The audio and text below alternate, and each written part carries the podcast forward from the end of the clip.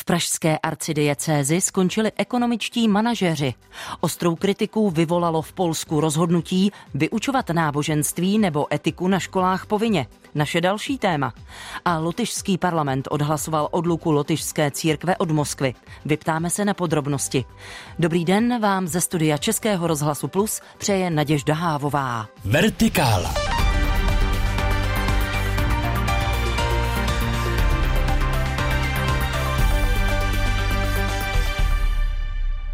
A začneme stručným ohlédnutím za aktuálními událostmi uplynulých dnů. Ve studiu už je proto se mnou Adam Šindelář. Adame, vítej, dobrý den. Hezký den. Pražský arcibiskup Jan Graubner po třech měsících od jmenování propustil ekonomické manažery Pražské arcidiecéze. Ta spravuje miliardové majetky. Skončili výkonný ředitel arcibiskupství Antonín Juriga a ředitelka ekonomicko-strategické sekce Linda Dolečková. Přidej ještě podrobnosti. O této změně informovali tento týden Lidové noviny. Za odchodem Jurigy je podle Graubnerova mluvčího Jiřího Prince reorganizace. Dolečková odešla ze zdravotních důvodů, uvedl princ. Jurigova agenda, tedy hospodaření se stovkami objektů, pozemků a také například se 27 tisíci hektary lesů, přichází nyní přímo na generálního vikáře pro zprávu a organizaci Pražské arcidiecéze. Podle znalců církevního práva byl Jurigův post anomálí. Většinou má diecéze generálního vikáře, který odpovídá za provozní a ekonomické záležitosti. Podle prince požádal pražského arcibiskupa Jana Graubnera o organizační změnu spočívající ve zrušení pozice výkonného ředitele právě generální vikář pro zprávu a organizaci pražské arcidiecéze Jan Balík, a to ke dni 19. září. K témuž datu proto ukončil pracovní poměr Antonín Juriga. Podle dvou zdrojů deníku Lidovky je důvodem Jurigova konce nespokojenost s ekonomickým rozhodováním. Podle Jurigy jsou zatím ale výhradně osobní důvody. V severním Irsku je poprvé více katolíků než protestantů, alespoň to ukázalo sčítání lidu. Ani jedna ze skupin nemá většinu, přesto by tenhle posun podle některých názorů mohl přispět k podpoře odtržení regionu od Británie a jeho připojení ke sjednocenému Irsku. Alespoň takhle to před několika dny uvedla agentura Reuters. Podle zveřejněných výsledků se necelých 46% obyvatel severního Irska považuje za katolíky nebo bylo vychováno v katolické víře. K protestantství nebo jiným křesťanským náboženstvím se hlásí něco málo přes 43% lidí. Při sčítání před deseti lety bylo katolíků 45% a protestantů 48%. Před 20 lety byl poměr dokonce 44 a 53% ve prospěch protestantů. Volání po větší rovnosti mezi protestanty a katolíky, z nichž většina je pro sjednocení s Irskou republikou, bylo jedním z hlavních zdrojů násilí během tří desetiletí trvajícího konfliktu. Násilnosti, které si vyžádali přes 3,5 tisíce životů, ukončila v roce 1998 takzvaná Velkopáteční dohoda. My opouštíme řeč čísel a podíváme se na jednu zajímavost na závěr. Vatikánská cyklistika se poprvé představí na mistrovství světa. Ano, na mistrovství světa v silniční cyklistice bude 25. září, tedy dnes v Austrálii, barvy Vatikánu reprezentovat nizozemský profesionál Rin Schurhaus. Vatikánští cyklisté se spolu s apoštolským nunciem a zástupci Caritas setkají také s prvními Australany v návaznosti na papežovu cestu do Kanady. Sport se příliš často do vertikály nevejde. Dnes jsme ale sportem skončili. Adam Šindelář byl se mnou ve studiu. Děkuji. Rádo se stalo a za týden se zase podíváme, jak vatikánská cyklistika dopadla.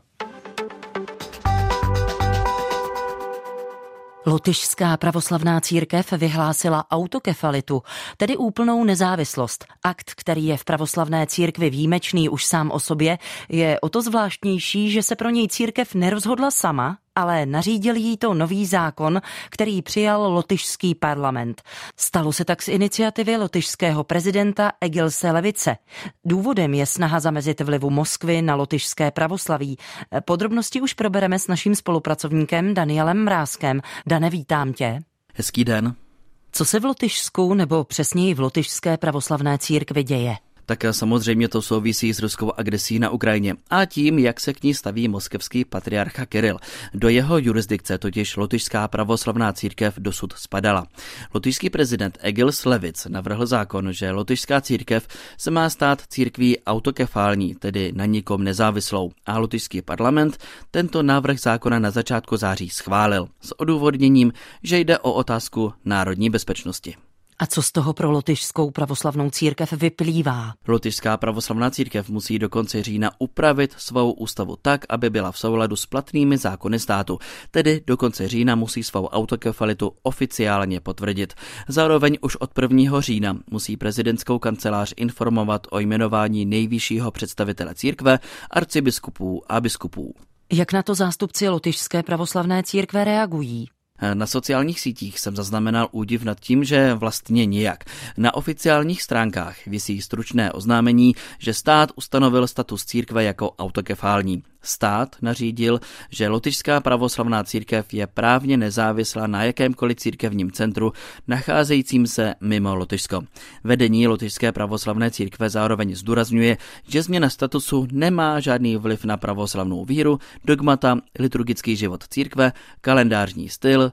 bohoslužebný jazyk, obřady, tradice a vnitrocírkevní život. Lotyšská pravoslavná církev zároveň zachovává duchovní, modlitební a liturgickou jednotu se všemi kanonickými pravoslavnými církvemi po celém světě. Věřící a duchovenstvo pak má zachovat klid, udržet jednotu církve a dodržovat zákony státu. No a ještě taková perlička. Pár dní po přijetí zákona se na stránkách Lotyšské církve objevilo blahopřání, které patriarcha Kiril posílá metropolitovi Lotyšské církve Alexandrovi k jeho jmeninám. Jestli se církev jen chtěla podělit o radost z blahopřání, nebo je v tom nějaké skryté poselství, se můžeme jen dohadovat. No a jak na lotyšskou autokefalitu zase reaguje ruská pravoslavná církev? Tak samozřejmě ji odmítá jako nepřijatelné vměšování státu do církevních záležitostí. Poradce moskevského patriarchy Nikolaj Balašov připomněl, že v Německu v 16. století platila zásada cuius regio, eius religio, tedy že o víře poddaných rozhoduje panovník. A podivuje se, jak je něco takového možné v 21. století v Lotyšsku, v sekulárním státě, kde je církev podle ústavy oddělena od státu a kde sotva někdo dokáže říct, kolik je pravoslavných v parlamentu. A jak je to z hlediska pravoslavných pravidel? Může vůbec autokefalitu církve vyhlásit stát? No, tak eh, neříká se mi to zrovna snadno, ale ruská pravoslavná církev má v tomto ohledu pravdu. Stát samozřejmě nemůže zasahovat do vnitřních záležitostí církve a takový akt je z hlediska církevních pravidel neplatný. Je to o to zvláštnější, že pravoslaví není v Lotyšsku většinovým vyznáním. Asi 700 tisíc Lotyšů z dvou milionové populace se hlásí k luteránství, 400 tisíc ke katolictví a pravoslaví je teprve třetí z 370 tisíci věřících. Většinou jde o příslušníky ruské národnostní menšiny. Co by tedy lotyšská pravoslavná církev musela udělat, aby svou autokefalitu vyhlásila správně? Popravdě ani na to neexistuje jednoduchá odpověď a uvnitř pravoslavného světa na tom neexistuje schoda. Například konstantinopolský patriarchát tvrdí, že jen on má právo vyhlašovat autokefalitu církví, a to z pozice nejvýznamnějšího patriarchátu.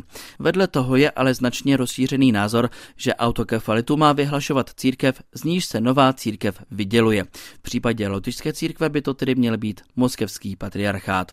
V církevní historii se ale několikrát stalo, že nějaká církev svou autokefalitu vyhlásila jednostranně a teprve s odstupem času byla přijata i ostatními církvemi. Jako příklad můžeme uvést církve v Severní Makedonii, Bulharsku, Rumunsku, no a stejnou historii si prošla i ruská pravoslavná církev, i když rusové to slyší poněkud neradi. Nevýhodou je, že jednostranným vyhlášením autokefality církev, alespoň na čas, ztrácí jednotu s ostatními církvemi. V podstatě je považována za rozkolenou. To lotyšská církev nechce. Dané a známe reakce ostatních pravoslavných církví po světě? Zatím jsem na žádnou nenarazil a mlčí i pravoslavná církev v českých zemích a na Slovensku. Přímý dotaz zaslaný na úřad Metropolitní rady na Slovensku, kde sídlí nejvyšší představitel Československé pravoslavné církve, zůstal bez odpovědi. Pravoslavná církev v Lotyšsku a její autokefalita. To bylo téma pro našeho spolupracovníka Daniela Mrázka. Dane, díky, hezký den. Naslyšenou. Stále je s vámi Český rozhlas Plus a Vertikála. Vzrušené diskuse se teď odehrávají v Polsku. Až do posud bylo dobrovolné, jestli školáci budou chodit do hodin náboženství nebo ne. Od příštího školního roku se má systém změnit. Na náboženství nebo etiku se děti budou muset povinně přihlásit. A právě toto rozhodnutí narazilo na vlnu nesouhlasu. A ve studiu už je se mnou bývalý zpravodaj Českého rozhlasu v Polsku, náš kolega Pavel Novák. Vítej, Pavle. Dobrý den. Jak to vypadá s výukou katechismu na polských školách v současnosti? A je vůbec o hodiny náboženství zájem? Ten zájem stále trvá, i když má klesající tendenci. Větší zájem je v základních školách, mnohem menší už potom v těch středních školách. V základních školách eh, chodí hlavně děti do třetí třídy, protože je čeká první přijímání, takže se vlastně připravují na tento velký akt. Děti se připraví v době školy a nemusí potom tedy chodit na nějakou přípravku do kostela. Zájem je větší v malých městech a na vesnicích. To se také liší podle regionu, jestli je to více na východ, kde tam je, řekněme, to obyvatelstvo více nábožensky založené než na západě a na severu Polska. Ve velkých městech je ten zájem mnohem nižší. Když si vezmu nějaké statistiky, tak třeba ve Varšavě na náboženství v loňském roce chodilo 68% žáků základních škol a ze středoškoláků to bylo jenom 30%. Ale třeba v Lublinu, který je právě na východě, tam chodilo na náboženství 91% všech studentů. Já jsem se ptal, jak takové lekce třeba vypadají, že to není jenom vyprávění katechety, mi říkali moji známí, tomu předmětu jsou osnovy, jsou k tomu učebnice, je tam jasně dané, co se který ten ročník mají žáci naučit, ale říkali, že velmi záleží na tom učiteli, jak toho náboženství, tak etiky, co a jak přednáší, jaké téma si tam zvolí a jakým způsobem to přednáší.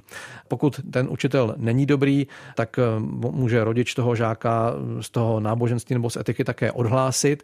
Někdy býval problém, pokud ty lekce bývaly třeba uprostřed toho vyučovacího dne, že nebyly na konci, na začátku nebo na konci dne. Potom ty děti, které nechodily ani na náboženství, ani na etiku, tak museli tu hodinu strávit někde v družině, v klubovně, ale také jsem slyšel o tom, že zkrátka nebylo v té třídě a muselo se čekat na ty spolužáky v šatně.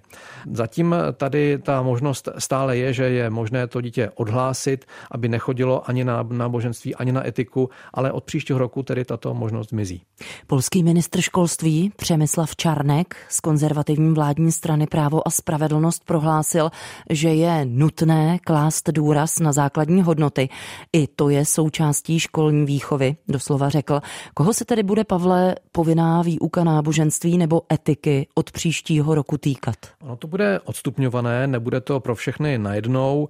Od příštího roku bude ta povinná výuka pro žáky čtvrtých tříd základních škol a pro první třídy středních škol, gymnází, průmyslovek eh, učňovských eh, škol.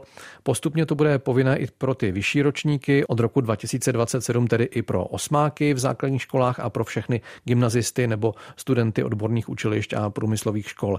Já jsem začala tím, že v Polsku se teď ohledně výuky náboženství odehrávají velmi vzrušené diskuse. Ta povinná výuka náboženství se podle průzkumu většině Poláků nelíbí. Jaké mají hlavní důvody k nesouhlasu?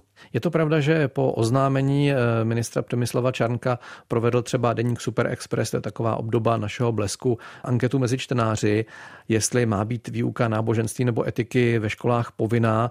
Tam z toho vyplynulo, že 80% těch dotázaných nebo těch, kteří se účastnili toho průzkumu, si myslí, že ne a že ano, řeklo jenom 9%, ostatní na to neměli názor.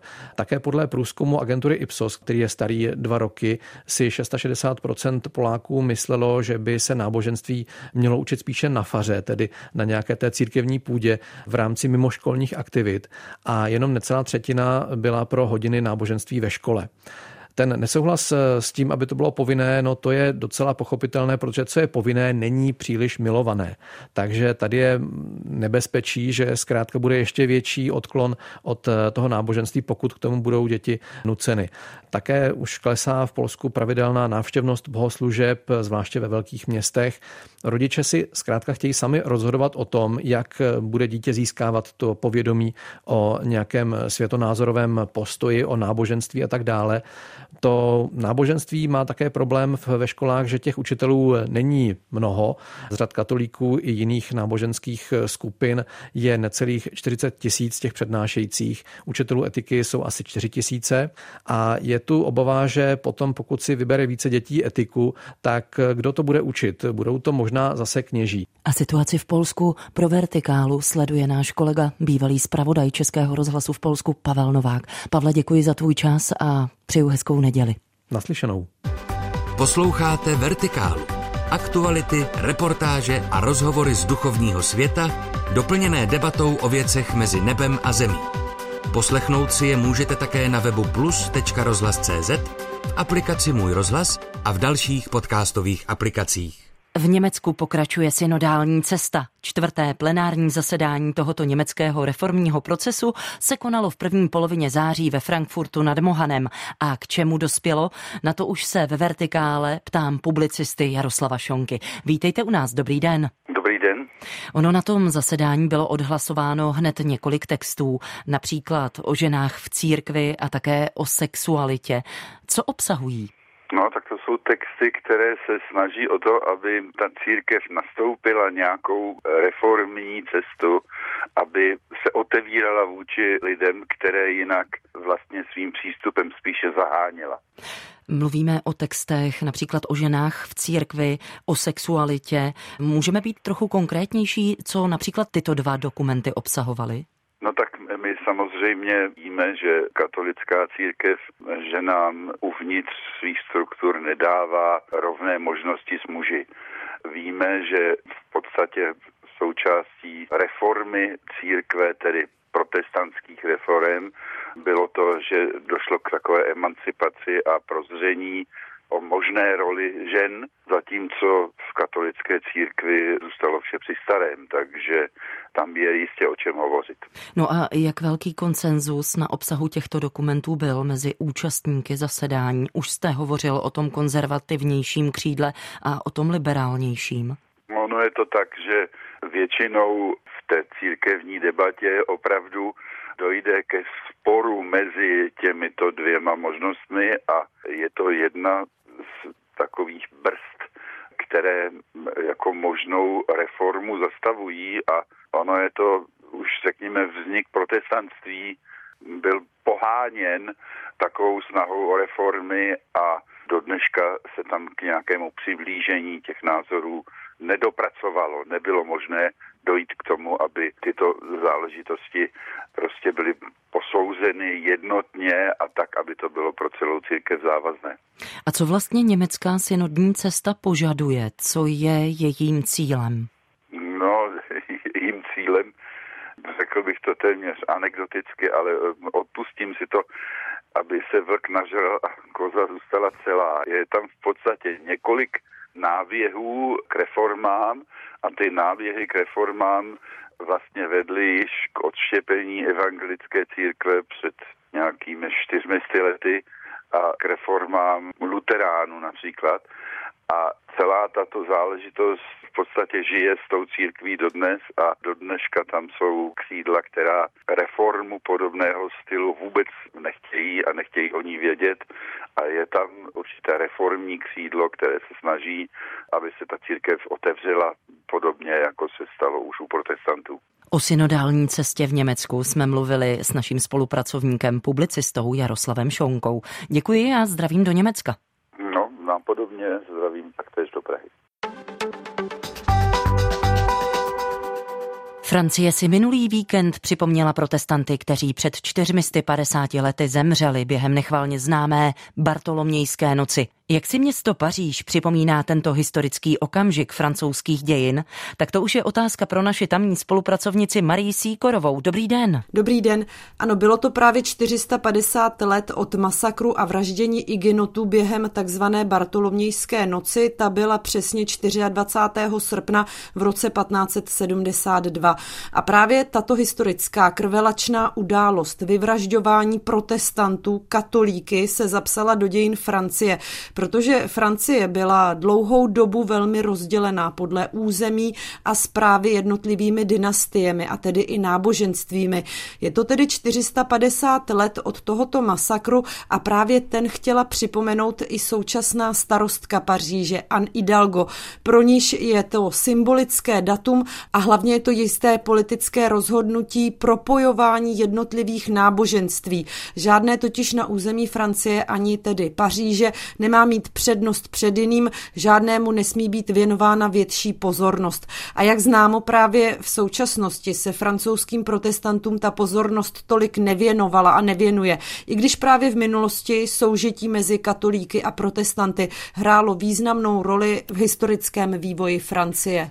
Můžeme Marie vysvětlit, proč se vzpomínkovým místem stalo právě náměstí u Louvru? Jedná se o malé náměstí právě nedaleko paláce Louvre na dnes už bývalém náměstí Louvre. Vedle něj je starý gotický kostel Saint-Germain-l'Auxerrois a právě ten byl takovým němým svědkem celé události Bartolomějské noci, protože z něj se ozývaly poplašné zvony, že začíná krvavá noc toho 24. srpna 1572.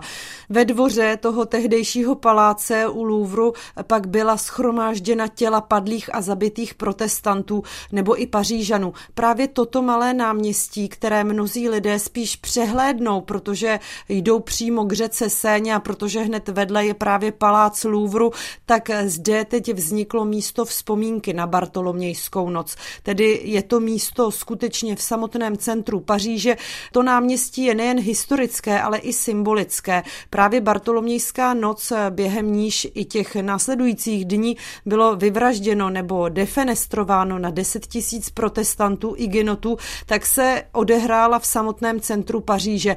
Těla igenotů byla následně podle těch historických zdrojů naházena do řeky Sény. I proto bylo toto místo zvolené záměrně, nejen právě kvůli spojitosti, ale i symbolem řeky Sény.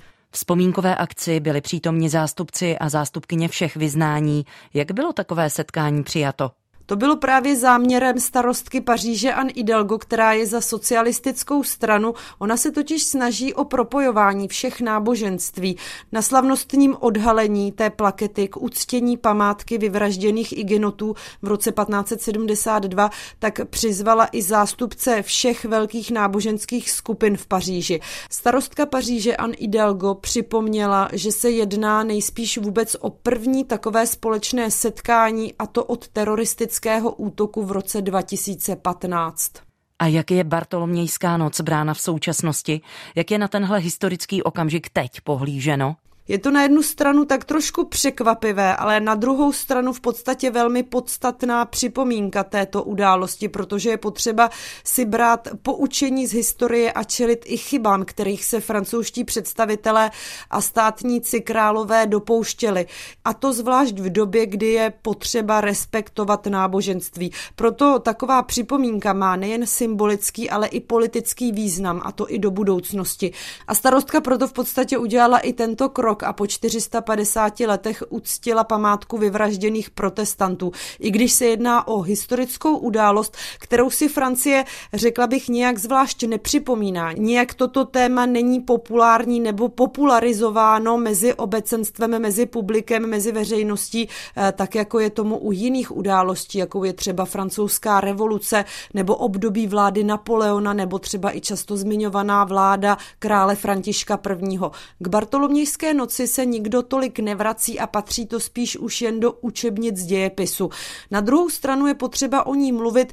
Možná bych připomněla snad eh, jedno z posledních eh, takových připomenutí a sice filmové zpracování Bartolomějské noci a to ve snímku Královna Margot z roku 1994. Pod nímž je podepsán režisér Patrice Shero s Isabel Adjani a Danielem Otejem v hlavních rolích. Jedná se přitom o jeden z nejlepších historických snímků, který velmi přesně a vlastně i naturalisticky popisuje události Bartolomějské noci a vůbec historie Francie 16. století. Marie Síkorová, naše spolupracovnice ve Francii, byla hostem Vertikály. Díky. Děkuji, naslyšenou. A z první části dnešní Vertikály už je to opravdu všechno. Za okamžik zprávy, po nich ještě publicistika. Dobrý poslech přeje Naděžda Hávová.